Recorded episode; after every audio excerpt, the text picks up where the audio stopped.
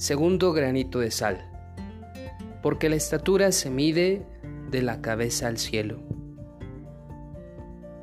Recuerdo una noche, cuando en el silencio de la vida comienza uno a reflexionar, cuando te enfrentas a un mundo que parece completamente grande, cuando tus ilusiones son más grandes que lo que puede contener tu cabeza cuando no te da miedo soñar y volar tan alto, cuando te quedas contemplando las estrellas, el viento, cuando le tomas figura a cada nube que pasa y se forma en el cielo, cuando crees en la inocencia, cuando corriendo vas y te arrodillas ante tu cama, juntas tus manos y le hablas a aquel amigo, Jesús. Todas esas cosas las hacíamos en la inocencia de nuestra infancia, como cuando éramos pequeños.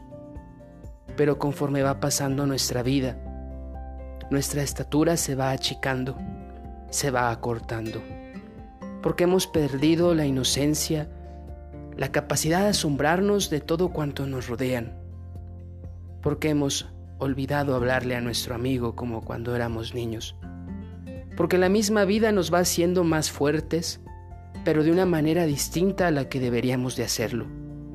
Tomamos decisiones que nos van llevando quizás no por el buen camino. ¿Quién iba a estar preparado para enfrentar la adolescencia, la juventud? ¿Quién iba a estar preparado para enfrentarse a un proyecto de vida?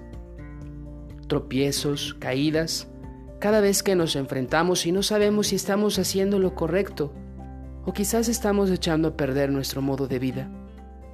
Pero todo y cada una de las cosas que se van armando es porque Dios así lo ha querido. Porque nos ha dado la capacidad de saber amarnos, de saber buscarle. Porque nos ha constituido con un corazón grande desde que juntábamos nuestras manos y orábamos a nuestro ángel de la guarda. Porque desde ese momento el Señor tenía una misión preparada para nosotros. ¿Por qué hemos dejado de soñar en grande? ¿Por qué le tenemos miedo a volver a correr a nuestro cuarto y hablarle a Jesús como nuestro amigo? ¿Por qué le tenemos miedo de contarle nuestra vida, nuestros temores, de soñar junto a Él?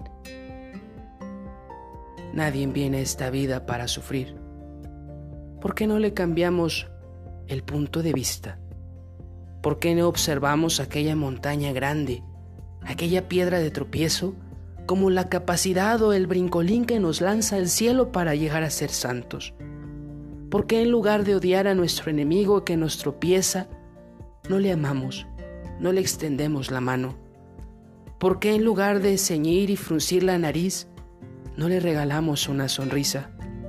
¿Por qué no en lugar de llorar y de lamentarnos todos los días, le damos gracias a Dios que nos está haciendo más fuertes? Mira hacia atrás, contempla todo lo que has hecho y recuerda, todo lo que has hecho es porque Dios te ama. Incluso tus errores, incluso tus torpezas, de ahí aprendemos. Recuerda, tu estatura se mide de tu cabeza al cielo. No dejes de soñar. Vuelve a ser niño en la inocencia, en la alegría en la gratitud de juntar tus manitas y hablarle a Jesús.